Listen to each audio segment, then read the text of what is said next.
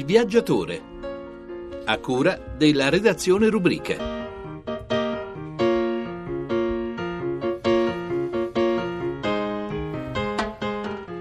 Scoppiò quindi una guerra nel cielo. Michele e i suoi angeli combattevano contro il drago. Il drago combatteva insieme con i suoi angeli, ma non prevalsero e non ci fu più posto per essi in cielo.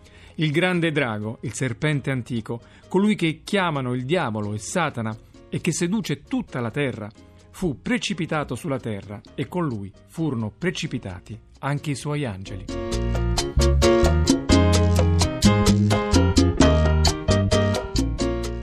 8.32 minuti 40 secondi, io sono Massimo Cerofolini, questo è il viaggiatore, il viaggiatore chiocciolarai.it se volete scriverci, buona domenica a tutti.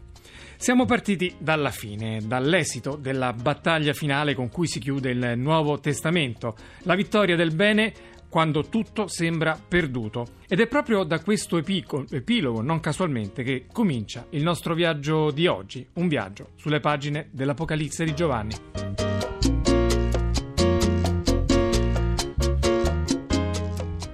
La tradizione, non da tutti condivisa, a dire il vero, attribuisce appunto il libro all'Apostolo Giovanni che lo avrebbe scritto alla fine del primo secolo durante il suo esilio sull'isola di Patmos nel mare Egeo. Per secoli, e oggi più che mai, l'Apocalisse è stata percepita come l'annuncio di una catastrofe, la profezia di una sciagura. In realtà Apocalisse è un termine che deriva dal greco e significa semplicemente rivelazione ed è un messaggio di grande speranza. Speranza nel bene che, anche quando tutto intorno appare orientato al mare, prevale. E per entrare dentro queste pagine spesso oscure, ma comunque vedremo molto attuali, c'è con noi il priore della comunità di Bose, Enzo Bianchi, autore del saggio L'Apocalisse di Giovanni, edito da Chicaion. Buona domenica, priore. Buona domenica a tutti. Allora, anzitutto, vediamo un po' come definire l'Apocalisse. Ma L'Apocalisse è il libro che chiude il Nuovo Testamento, è uno degli ultimi scritti alla fine del primo secolo d.C. ed è un libro certamente che si distingue da tutti gli altri potremmo dire unico nel Nuovo Testamento e troviamo un libro molto simile nell'Antico Testamento, ma anche lui uno degli ultimi, che è il libro di Daniele, normalmente diciamo profezia, ma in realtà è un'Apocalisse. Ebbene, sono degli scritti che sono stati molto abbondanti nell'epoca tra i due testamenti, l'antico e il nuovo, dal 150 a.C. al 150 d.C., libri segnati da delle visioni molto simboliche e che vogliono essere di grande consolazione per i credenti, perché in quegli anni c'è stata una grande persecuzione verso i giudei da parte di Antioco IV Epifane e poi per i cristiani da parte dell'impero romano, soprattutto al tempo di Diocleziano. Ecco, sono stati in quei momenti che c'è stato da parte di questi autori un messaggio di consolazione alle chiese, tentano di leggere la storia vedendo dove la storia va a finire, dove c'è l'esito in cui Dio interviene con il suo giudizio a ristabilire una giustizia per tutte le vittime della storia e per tutte le vittime create dal potere sulla terra. Un libro di grande speranza. Proviamo allora a misurarci con questo testo un po' difficile. Si comincia con un appello piuttosto duro alle sette chiese, che erano le chiese dell'Asia Minore in cui Giovanni aveva operato. Che cos'è questo appello alle sette chiese? Ecco, quando Giovanni scrive l'Apocalisse ormai la Chiesa ha circa mezzo secolo di vita e le Chiese ormai patiscono delle situazioni di infedeltà al Vangelo. In qualcuna si è raffreddato l'amore, in altri c'è la tentazione di una idolatria, di un sincretismo con i culti pagani, in altri c'è il bisogno di tornare indietro, una nostalgia conservatrice del tempo passato, quindi una giudaizzazione. In un'altra chiesa troviamo che c'è un orgoglio, un'autosufficienza, un'arroganza. Ecco, Giovanni legge tutte queste situazioni ed ecco allora che il Cristo che gli appare nella sua gloria a queste sette chiese, che sono sette chiese dell'Asia, ma rappresentano le chiese di tutta la terra, manda sette lettere con delle dure ammonizioni, sempre prima c'è la denuncia del peccato, poi si dice ma io so anche quello che c'è di buono in te e poi ravvediti, è una promessa, il Signore corregge ma vede anche ciò che ogni Chiesa ha di buono, però il grande invito è a cambiare mentalità, a cambiare maniera di esistere nella storia. Certamente questo verdetto è molto duro e vuole essere un monito a cambiare davvero da parte delle chiese il loro atteggiamento peccaminoso in mezzo agli uomini.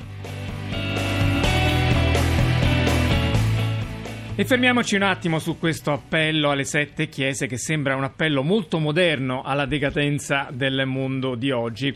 Saluto un filosofo che al concetto di Apocalisse moderna ha dedicato diversi suoi libri, l'ultimo voglio ricordarlo dalla fine all'inizio e che ha poi anche fondato un'associazione, un gruppo, si chiama Darsi Pace, dove si lavora, si legge nel sito internet per la liberazione interiore. Buona domenica a Marco Guzzi.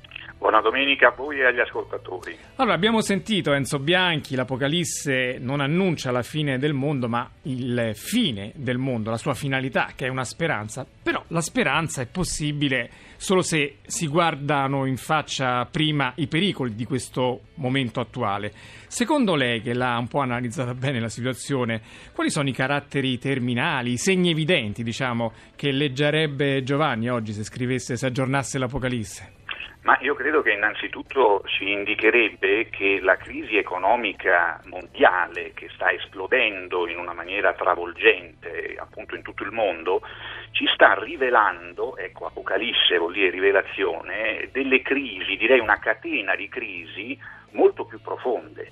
Innanzitutto la crisi della politica, la crisi delle democrazie europee che non sono in grado, lo stiamo vedendo, di governare le sfide della globalizzazione ma poi questa crisi della politica ci indica qualcosa di ancora più profondo, e cioè la crisi dell'intera cultura occidentale, perché la politica, talvolta ce lo dimentichiamo, è una branca della filosofia, a partire almeno da Platone, per cui la crisi della politica, della democrazia, è la crisi della visione culturale che noi abbiamo. Noi non abbiamo più una prospettiva del domani. Quindi stiamo vivendo una crisi economica che manifesta crisi del, politiche, culturali e direi anche psicologiche e spirituali molto profonde. I nostri sono popoli depressi, demotivati, senza eros, senza più entusiasmo, manca, direbbe Nietzsche, un a che scopo, a che scopo questa globalizzazione, a che scopo questa Europa, a che scopo tutte queste connessioni telematiche. Ecco, eh, io credo che la rivelazione, l'apocalisse di questo tempo sia molto importante proprio nel senso che diceva lei, perché solo se ci rendiamo conto della gravità delle crisi che stiamo vivendo possiamo anche prendere dei provvedimenti. Senta, come si è arrivati a tutto questo, malgrado le speranze che ci aveva consegnato la storia con la fine delle guerre, col successo della tecnica, con i benefici anche della globalizzazione. Ma ecco, qui lei tocca un punto molto dolente, cioè eh, si dimentica talvolta che tutto il XX secolo, nelle sue menti più illuminate nella filosofia, ma nell'arte, nella psicoanalisi, anche nella scienza, era consapevole il XX secolo di attraversare una grande soglia antropologica, un tempo finale e iniziale. Noi negli ultimi 20-30 anni abbiamo dimenticato questa consapevolezza, direi, escatologica, di svolta antropologica, che ha animato nel bene e nel male, intendiamoci, anche in modo tragico il XX secolo. Per cui siamo, come dicevo prima, prima privi di visioni storiche, di comprensione, non si capisce questa crisi del 2012 se non si rilegge perlomeno l'intero XX secolo come un, un secolo terminale. Senta però Guzzi, ma eh, eppure uno apre i giornali, trova un grande dibattito tra eh, fautori di, una, dire, di, un successo, di, di, una strada che va verso un miglioramento della tecnica, della medicina e un'altra che invece eh, insiste sulla mh, mm, creazione di valori etici. No? sembrerebbe che questo dibattito esista invece ricerca di una soluzione, di una verità? Sì, se noi andiamo a osservare questo dibattito in una maniera un po' approfondita, vediamo che oggi dominano eh, diciamo, delle culture abbastanza, potremmo chiamarle scientistiche, ecco, delle culture eh, che ci vogliono dire che l'uomo dovrebbe un po' abbandonare le domande ultime perché non si possono fare o comunque non hanno risposta e sono delle culture che alla fine eh, diciamo, si danno del tutto ai poteri economici di questo mondo, sono le culture che ci convincono che poi a governare devono essere i tecnici. E dall'altra, dall'altra parte invece? Dall'altra parte c'è un, diciamo, una ripresa di culture neofondamentalistiche nel mondo, non solo nel mondo europeo ma in tutto il mondo, che ci vogliono eh, far tornare indietro, vogliono in qualche modo imprigionare l'uomo nel passato perché anch'esse non hanno in realtà una propellenza adeguata, un'energia adeguata alle sfide di oggi. Io credo che queste due culture, la cultura diciamo nichilistico-tecnica e la cultura neofondamentalistica, siano molto simili, sono delle culture innocue in definitiva, sono delle culture autoreferenziali, sono delle culture che finiscono per essere genere di consumo, ecco, diciamo industria, commercio, ma non è cultura nel senso profondo, cioè una nuova visione dell'uomo capace di affrontare le sfide dell'oggi con una prospettiva, una visione nuova. Mille anni al mondo, mille ancora.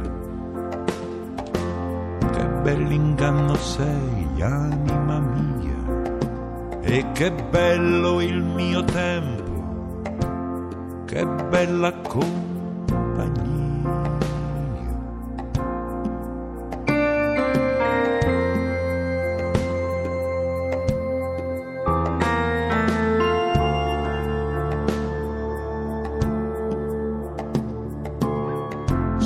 Giorni di finestre adornate, canti di stagione, anime salve in terra e in mare.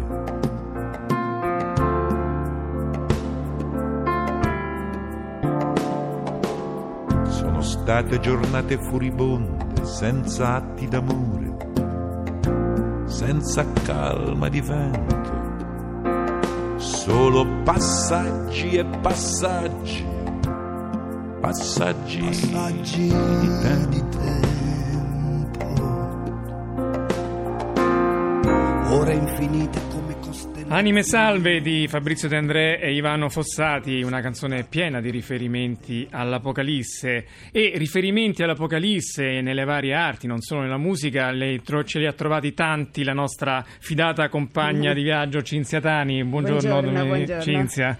Senti, allora cominciamo da, da quello, diciamo, dai riferimenti di maggiore impatto. Sicuramente i pittori non potevano rimanere indifferenti di fronte alle immagini descritte da Giovanni nell'Apocalisse. Esatto, la pittura ha sempre subito il fascino di questi temi. Beh, un anno fa c'era questo celebre blog americano dell'Huffington Post che ha mh, fatto una specie di lista di coloro che hanno illustrato al meglio l'Apocalisse, la fine del mondo. Ovviamente al primo posto Michelangelo con il Giudizio Universale, il meraviglioso affresco che si trova nella Cappella Sistina e poi c'è il pittore fiammingo Hieronymus Bosch. Mi veniva in mente quello che ha detto prima il priore Enzo Bianchi, queste visioni simboliche. Se noi pensiamo ai, ai quadri di Bosch che ha vissuto nell'autunno del Medioevo, quindi quando il terrore dell'Apocalisse era vivissimo e presente nelle coscienze, vediamo questi uomini in preda al vizio, alla crudeltà, all'orrore che vengono divorati dai demoni, ma non solo, c'è anche la flora e la fauna che si sono trasformati in esseri mostruosi. Poi in questa lista c'è ehm, Goya, c'è Saturno che divora i suoi figli e qui si tratta proprio secondo me di un simbolo, eh, lo ricordi al Prado con, con, Saturno che ha in mano il figlio e gli ha già mangiato la testa e qui potrebbe anche essere la, la condizione dell'uomo moderno oppure il tempo che divora ogni cosa. Ancora il grido di Munch che è proprio l'apocalisse individuale, Munch stesso ha detto che si trovava a passeggiare con i suoi amici quando davanti a una balaustra si è affacciato e ha visto la città, visione simbolica, ecco di nuovo, in preda al sangue e al fuoco e ha sentito come un grande grido emanare dalla natura. E infine Pablo Picasso con la sua Guernica che è stato proprio paragonato al giudizio universale perché è, è un, proprio un'illustrazione del libro dell'Apocalisse. Io voglio però aggiungere Albrecht Dürer che con le 15 xilografie illustrò proprio l'Apocalisse di Giovanni. Bene Cinzia, torniamo però da Enzo Bianchi, il priore di Bose, e riprendiamo in mano l'Apocalisse. Dopo l'appello alle sette chiese viene presentato l'agnello seduto accanto al padre, raffigurato con sette corna e sette occhi e poi circondato da, da una corte celeste di 24 vegliardi, un numero incalcolabile di angeli e 144.000 anime salvate. Priore, lei nel suo saggio scrive che l'agnello è il criterio per capire l'Antico Testamento. In che senso? Ma perché questo agnello, il quale appare vicino al padre seduto sul trono, ha un libro in mano e questo libro però è chiuso e tutti si chiedono in questa assemblea celeste, ma c'è qualcuno che può aprire i sigilli del libro? Cioè c'è qualcuno che può interpretarlo che sembra un libro così oscuro? Ed ecco che è proprio l'agnello il quale va a pigliare questo libro e lo interpreta. Allora in questa visione ci sono due cose straordinarie. Innanzitutto per i cristiani l'agnello è Gesù Cristo, ecco l'agnello di Dio, aveva detto Giovanni Battista.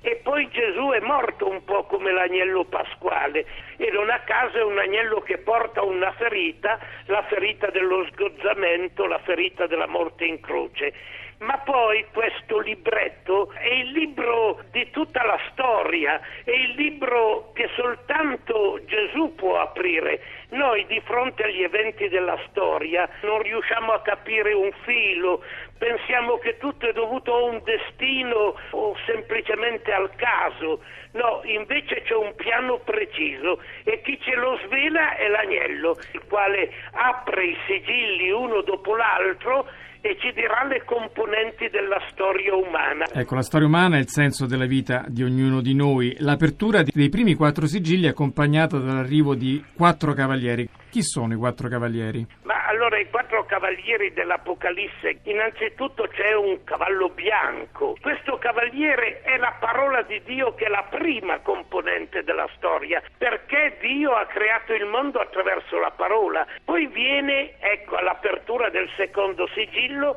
un cavallo fuoco, rosso, è lo spirito dell'odio, della violenza che è entrata nel mondo e chiunque legge la storia vede che la storia è anche fatta da questa violenza sempre presente e che è omicidio del fratello nel caso di Caino Abele, ma che diventa il genocidio di popoli interi. Poi appare un cavallo nero e significativamente tiene in mano una bilancia, la bilancia del commercio. Quindi la terza componente della storia è quella del potere economico, quello che controlla i mercati, che crea i ricchi e i poveri. È davvero il potere economico, fa impressione questa capacità di leggere la storia. Poi arriva anche il quarto cavaliere, che è verdastro e della morte, che è l'altra componente della storia che mette fine agli uomini. Ebbene, Ebbene, questi quattro cavalieri ci dicono guarda, la storia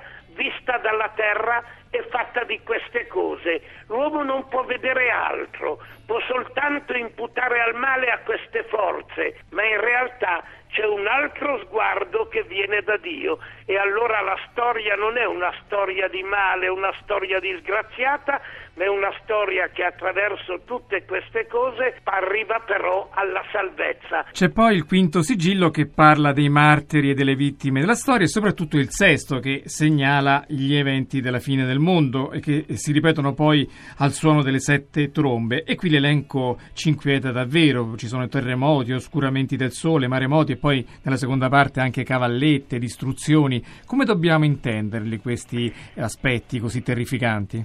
Ecco, ma dobbiamo vederli nella loro realtà, cioè non qualcosa che sta per accadere e per portare una distruzione definitiva, ma qualcosa che è accaduto nella storia, che accade oggi e che accadrà ancora è la debolezza della storia, quella che rivela il bisogno che la storia sia salvata.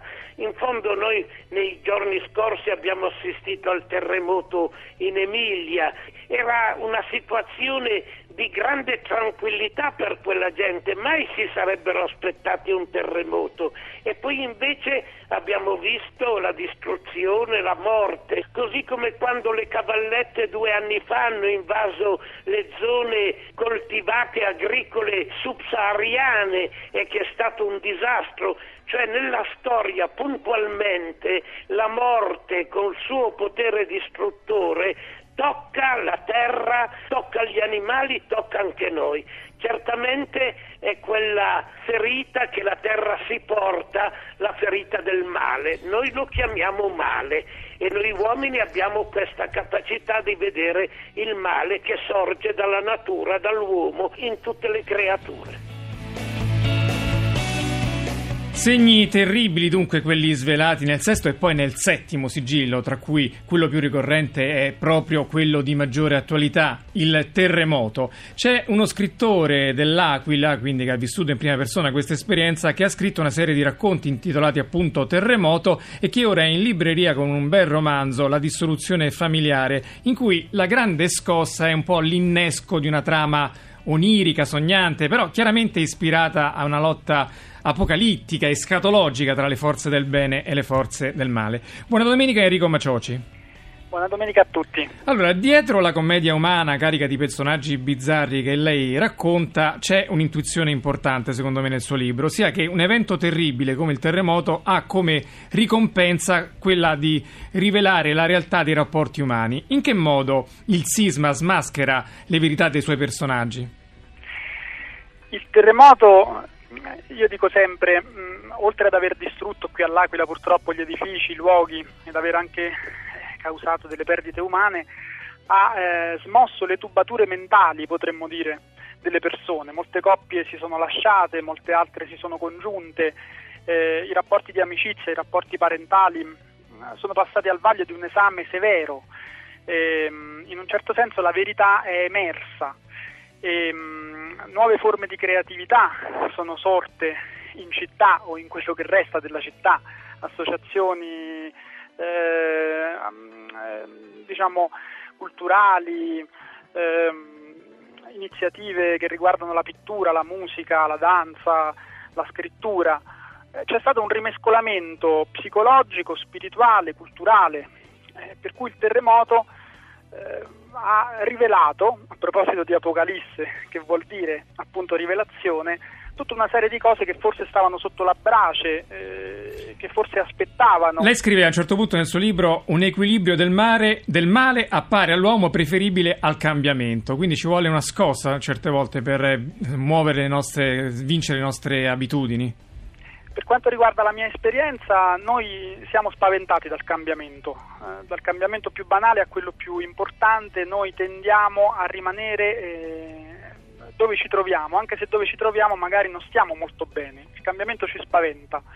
Eh, il cambiamento ultimo, fra l'altro, fra quelli che conosciamo qui sulla Terra è la morte, per cui comunque cambiare significa sempre rischiare, a mio modo di vedere. Però eh, cambiare bisogna, soprattutto oggi. E infatti il romanzo finisce con eh, uno spiraglio di luce in cui eh, i personaggi scoprono le loro energie sepolte, nulla viene più dato per scontato e ogni istante della vita dei personaggi si carica di maggiore peso e di maggiore significato. Grazie, grazie a Enrico Macioci, scrittore e autore della Dissoluzione familiare. Arrivederci, grazie. Arrivederci, buongiorno.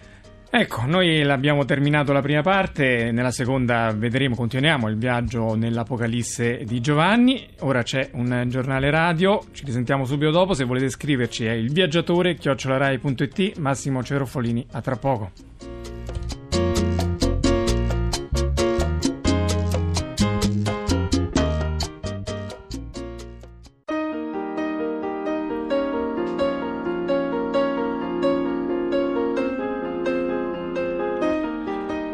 Cielo apparve poi un segno grandioso, una donna vestita di sole, con la luna sotto i suoi piedi e sul suo capo una corona di dodici stelle. Era incinta e gridava per le doglie e il travaglio del parto. 9, 4 minuti 10 secondi, seconda parte del viaggiatore, ben ritrovati da Massimo Cerofolini, il viaggiatore chiocciolarai.it se volete scriverci.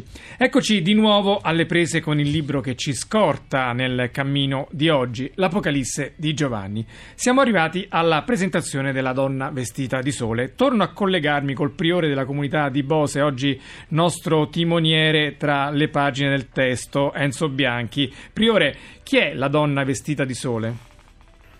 Questa donna che è da un lato una figura simbolica e d'altro lato per noi cristiani ha anche poi una concretizzazione nella Madre del Signore in Maria. Appare questa donna vestita di sole, ha 12 stelle sulla capo, dunque le 12 tribù di Israele, è una donna gravida che grida per le doglie del parto. Allora questo certamente è il popolo di Israele, ma questo popolo deve dare alla luce il Messia. Di conseguenza ecco l'inverarsi di questa figura simbolica in quella donna di Nazareth, quell'ebrea destinata poi lei ad essere la madre del Messia. E poi secondo la lettura dell'Apocalisse subito questo figlio si cerca di ucciderlo, ma ecco che subito è trasportato in cielo. Ecco, in questo momento le avevamo appena intraviste e vengono presentate proprio le forze del male, che sono appunto il drago, la bestia, la Babilonia, sì. forze che non si presentano però come portatrici di male, ma al contrario con gli stessi attributi dell'agnello. C'è tanta attualità in questa visione di Giovanni sul male. Sì,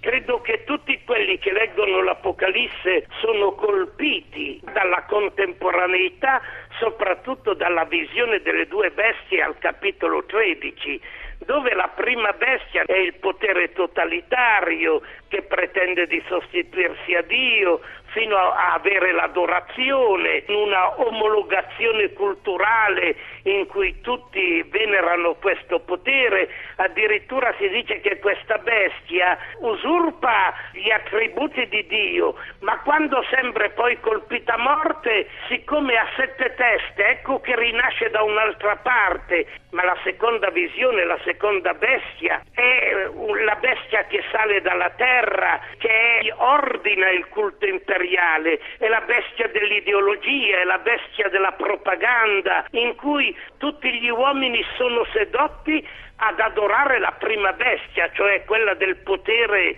assoluto totalitario. Ha un'attualità enorme perché noi vediamo ancora oggi che là dove c'è un regime che si vuole chiamare unto, grande timoniere, poi ha bisogno per nutrire il suo potere della propaganda. Noi diremmo oggi ha bisogno di possedere i mass media, per cui tutti applaudono alla bestia.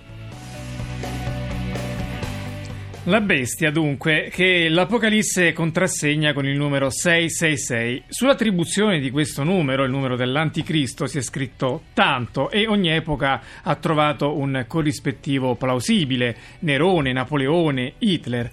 Ma oggi, nel tantam dei forum su internet, una delle ipotesi più ricorrenti è quella legata alla cabala eh, ebraica. Infatti, ripetendo tre volte la sesta lettera dell'alfabeto ebraico, Wav, si ottiene la sequenza WAB WAB WAB, una sequenza che evoca inevitabilmente il www che identifica il web. Ritorno col filosofo Marco Guzzi, fondatore dei gruppi di Darsi Pace. Mm, cos'è, al di là delle leggende metropolitane, che cosa le suscita questa coincidenza, Guzzi? ma mi suscita l'idea che lo sviluppo tecnologico è profondamente ambiguo, è molto ambiguo, questo ce l'ha insegnato Heidegger che ha studiato più di ogni altro l'essenza della tecnica, perché la tecnica dà molto potere e apre infinite possibilità all'uomo. Ora l'infinito possibile, diceva Schelling, è una delle caratteristiche di Satana, cioè avere infinite possibilità che però non si incarnano mai e quindi non trovano una misura umana.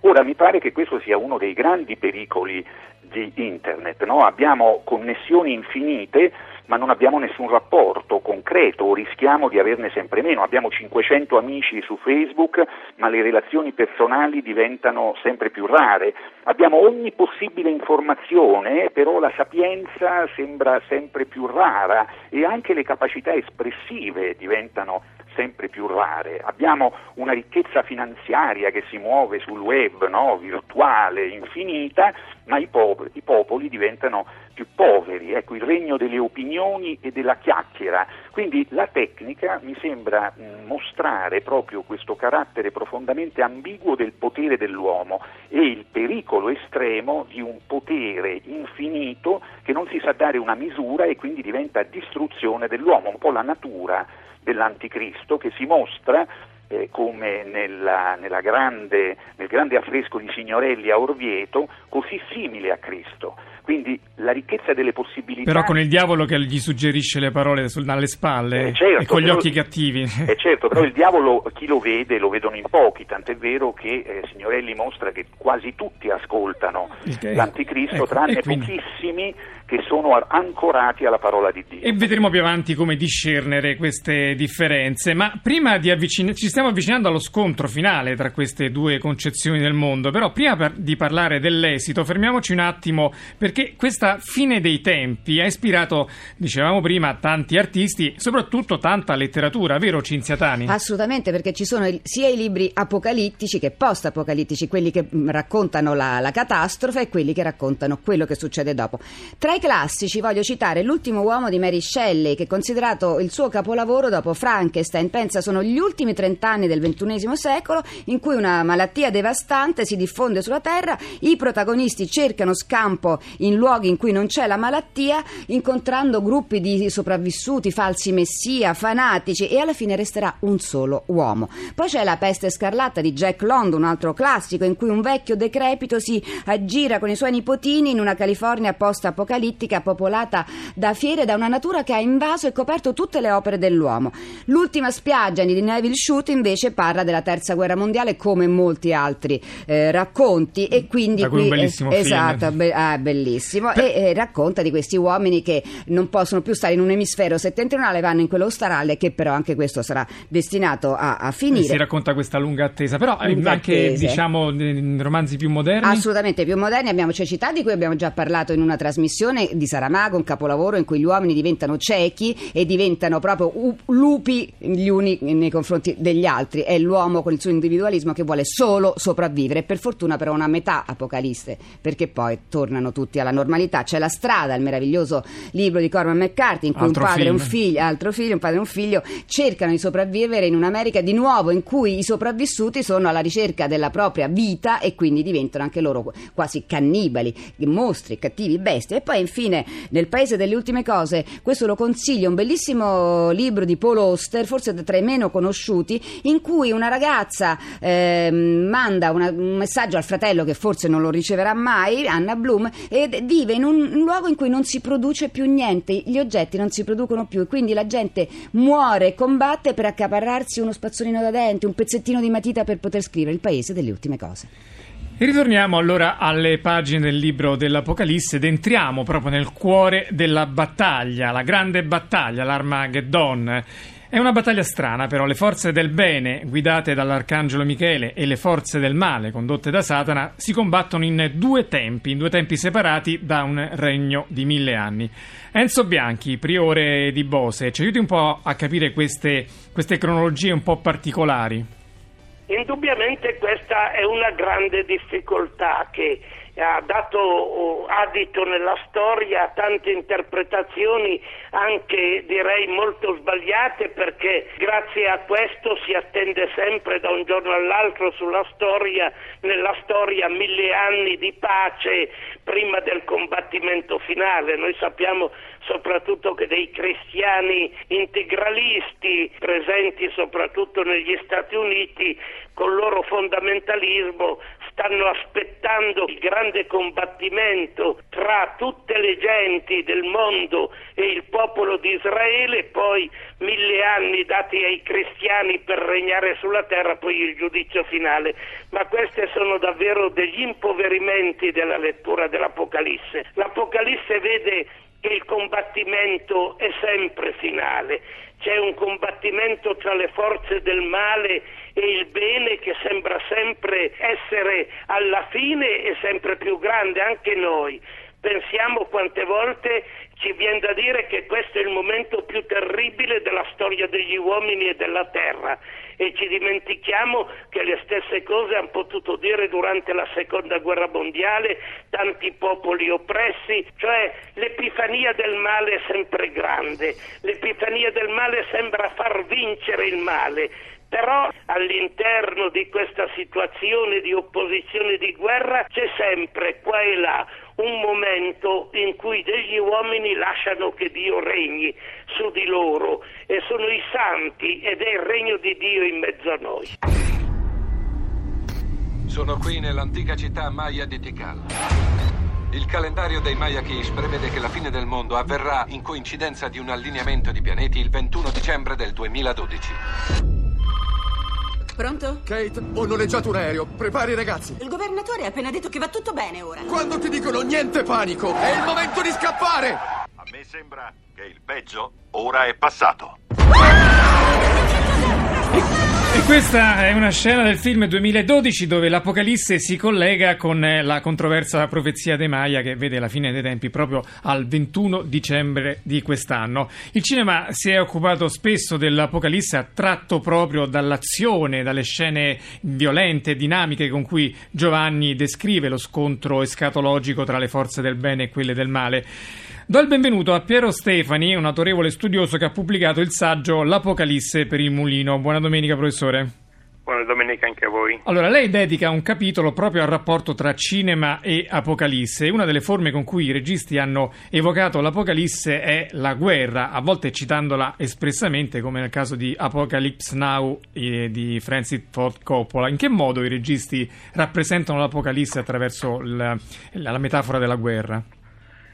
Ma la metafora della guerra è una di quelle che servono di più a indicare il significato forse principale dello spettatore di fronte alla catastrofe, perché il cinema è lo strumento che più di ogni altro consente allo spettatore di vedere e, nello stesso tempo di non essere coinvolto realmente in, quanto sta osservando. Quindi in questo senso è un visionario proprio come è Giovanni che vede la catastrofe e nello stesso tempo le sopravvive perché appunto non è coinvolto.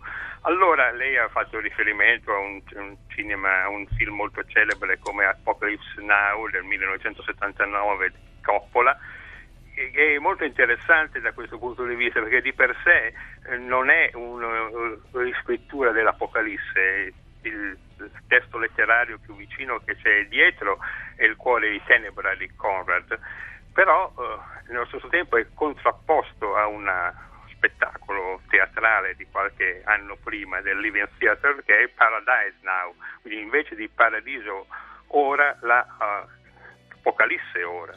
E quindi la guerra e la distruzione come elemento appunto catastrofico ma nello stesso tempo rappresentabile. E nel momento in cui eh, è rappresentato si sopravvive di, per definizione a quello che si rappresenta. Senta, poi un grande ramo di ispirazione è la catastrofe, quella nucleare, la minaccia di meteoriti, virus, alieni. Qui che cosa racconta il cinema? Beh, appunto, racconta un po' quello che si è già detto, eh, ci sono alcune frasi, alcuni titoli che diventano... Ricordiamone qualcuno? No, per esempio The Day After, se io dico The Day After, il giorno dopo già di per sé è un'espressione che è diventata di uso comune per indicare appunto un, un essere eh, dopo, ma naturalmente ci sono anche altri film, compreso Armageddon di cui si citava prima sotto altri aspetti, è anche un film del 1998, Deep Impact, Los Angeles e, e così via, ce ne sono molti, ma in tutti c'è questa idea della capacità dello spettatore di vivere dopo la fine. Quindi sono, c'è sempre, spesso c'è la speranza, come del resto nel testo di Giovanni l'Apostolo.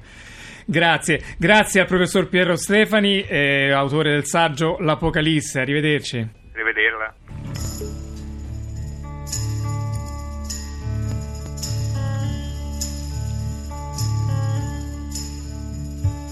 This is the end. beautiful friend.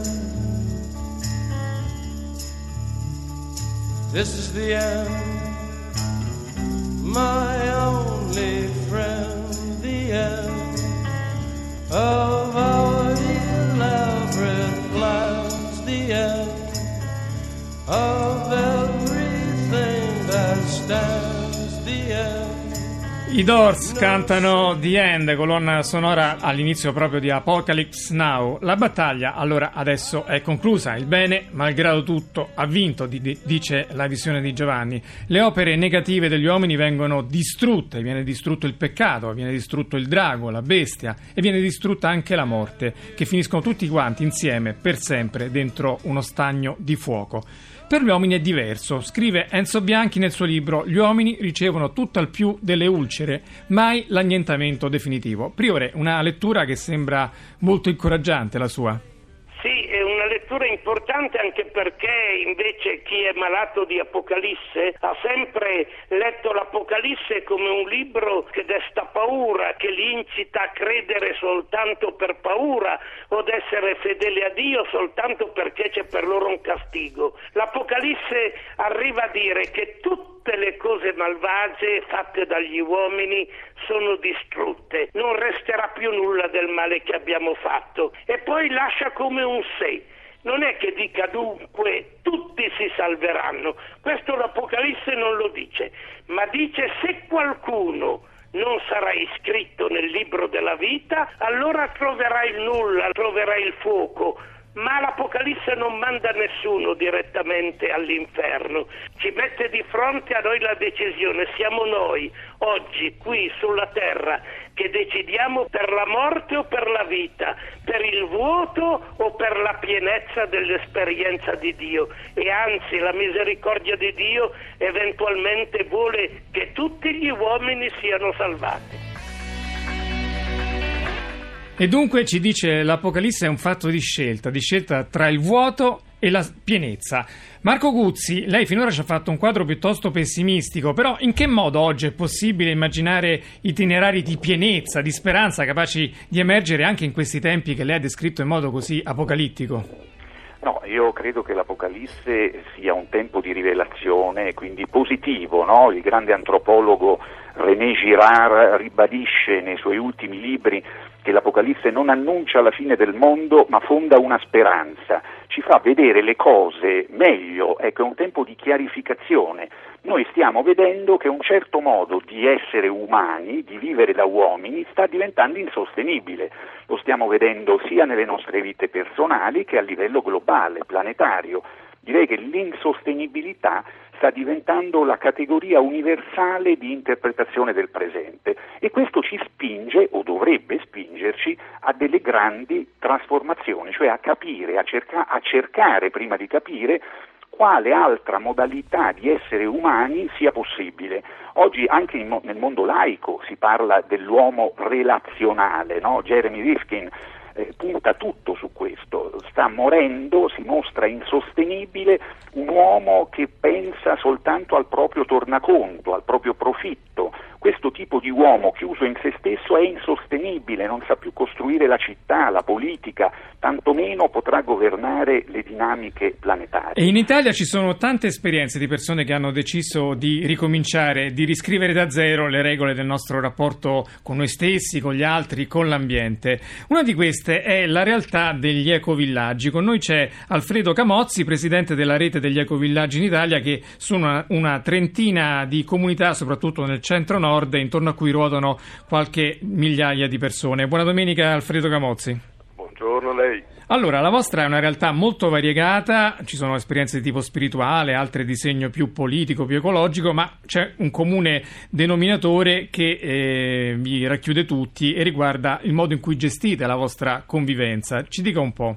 Sì, mi collego intanto con l'intervento precedente. Vorrei dire che all'interno degli ecovillaggi le relazioni umane sono esattamente rovesciate rispetto a quelle che avvengono all'esterno degli ecovillaggi. Si cerca e si tende a creare un'armonia di gruppo. Il metodo che noi applichiamo è il metodo del consenso, per cui anche soltanto una persona che si oppone ad una decisione va considerata e si cerca di trovare un accordo che metta insieme tutti quanti in armonia. L'altro aspetto molto importante sono attività che facilitano i rapporti di carattere relazionale, in modo particolare tecniche che puntano a superare i conflitti e al modo, in modo di poter creare sempre un clima di fiducia e di reciproca collaborazione. Ciò che avviene all'interno degli ecovillaggi in larga parte è la condivisione delle risorse e la condivisione dei beni, sia parziale sia totale, a seconda delle diverse ispirazioni. Vi sono degli ecovillaggi che sono legati prevalentemente alla campagna, altri che invece fanno ospitalità, ma ciò che importa è che tutti quanti hanno un rapporto estremamente corretto con la natura e soprattutto la possibilità di dare alla natura più di quanto noi prendiamo da essa. Questo noi lo chiamiamo eh, ecoreversibilità. Grazie allora Alfredo Camozzi, presidente della rete degli ecovillaggi in Italia. Arrivederci. Arrivederci, grazie a lei. Buongiorno. E arriviamo in fondo al nostro viaggio di oggi che termina con l'arrivo della Gerusalemme celeste, che è un cubo perfetto dove tutti i salvati andranno a finire alla fine de- a vivere alla fine dei tempi e che in fondo è uno straordinario immenso ecovillaggio dove, pieno di verde, pieno di pietre preziose, dove non ci sono chiese, dove c'è soltanto eh, amore e as- rispetto reciproco. Enzo Bianchi, cosa rappresenta la Gerusalemme celeste? Un'immagine straordinaria, questa città la quale innanzitutto è piena di verde, non come le nostre città che sono piene di smog e invivibili, quindi questa Gerusalemme è una Gerusalemme fatta con zafferi, diamanti, una città in cui non c'è più un tempio in cui devono radunarsi i credenti, perché si dice che il Cristo, l'agnello e Dio sono il Tempio e arriveremo tutti là con tante sofferenze e Dio la prima cosa che farà è asciugarci le lacrime dagli occhi come fa davvero una madre con un bambino. Questa è la nostra speranza in cui l'amore non sarà più una fatica, ma sarà qualcosa che si rinnoverà ogni momento. È molto bella la promessa che fa l'Apocalisse, qualcuno che asciugherà le nostre lacrime alla fine del viaggio. Ma intanto, Marco Guzzi, qualche lacrima possiamo cominciare ad asciugarcela anche noi qui sulla terra? Sapere, qui il cristianesimo è molto realistico, che diventare persone relazionali a noi non viene naturale, a noi purtroppo spesso ci viene naturale il conflitto, la farci la guerra piuttosto che darci pace. Per cui credo che oggi, in questo grande, forte momento di trasformazione, dobbiamo creare dei luoghi di accoglienza, dobbiamo accogliere le persone che sono in travaglio, che soffrono, che sono smarrite, dobbiamo imparare ad accompagnarci vicendevolmente in questa trasformazione per trovare anche la motivazione quotidiana e anche il coraggio del cambiamento che spesso non è affatto facile. Abbiamo sentito prima l'esperienza degli ecovillaggi, ma non è necessario andare in eh, campagna per eh, cominciare una propria trasformazione. Anche voi nei vostri gruppi avete dei percorsi addirittura su internet, malgrado le, le, la cabala. D'Arsi Pace nel loro piccolo nascono proprio come tentativo di accogliere le persone che oggi vivono un travaglio trasformativo antropologico e spesso non trovano nella cultura ufficiale nemmeno delle chiavi di interpretazione di quello che vivono. Quindi noi abbiamo creato questi gruppi che sono anche seguibili per via telematica un po' da tutto il mondo, proprio per cercare di corrispondere ad un grido che è innanzitutto dentro di noi, che è un grido di speranza, ma talvolta è anche un grido di sofferenza. Ecco, in che modo secondo lei è possibile oggi far ripartire una consapevolezza e far trasformare questo 21 dicembre 2012 in una partenza positiva per l'umanità e non una tragedia come queste pessime profezie dicono? Beh, Et Illesum, questa grande testimone del XX secolo, diceva e ci ricorda che dobbiamo partire da noi, dobbiamo osservarci meglio, dobbiamo farci domande semplici del tipo che cosa mi rende più felice, perché sono pieno di paura, quali sono i motivi che mi portano a chiudermi in me stesso, cioè il passaggio all'umanità relazionale è un passaggio quotidiano, minimo, umile e difficile, dobbiamo aiutarci a compierlo anche con degli strumenti adeguati e corrispondenti alla sensibilità del XXI secolo. Ecco, quali sono questi strumenti secondo lei? Ma essenzialmente tre noi cerchiamo di integrare. Innanzitutto un elemento culturale. Noi, come abbiamo detto in tutta questa trasmissione, manchiamo di chiavi interpretative adeguate di quello che sta succedendo sul pianeta. Mancano visioni culturali adeguate che sappiano riprendere la narrazione storica del pianeta. Poi ci vogliono strumenti di autoconoscimento seri, psicologici, esistenziali, per conoscere meglio le nostre paure, le nostre difese, le nostre speranze e poi ci vogliono delle pratiche spirituali quotidiane, una centralità contemplativa, come diciamo noi, che per noi che, che siamo cristiani, coniuga eh, la preparazione alla preghiera di tipo meditativo con la contemplazione cristiana in senso stretto. Grazie allora a Marco Cuzzi, fondatore dei gruppi di Versa e Pace, grazie a Enzo Bianchi, priore della comunità di Bose che all'Apocalisse ha dedicato un suo bellissimo saggio, grazie a Cinzatani che è qui con me in studio Grazie. e grazie anche a Lucio Di Gianni per la regia, a Fabio Lelli che ha curato la parte tecnica. Se volete scriverci, il nostro indirizzo di posta elettronica è ilviaggiatore-rai.it. Per riascoltare le puntate e per scaricare l'MP3 invece www.ilviaggiatore.rai.it. L'appuntamento è per domenica prossima. Da Massimo Cerofolini passate una buona settimana.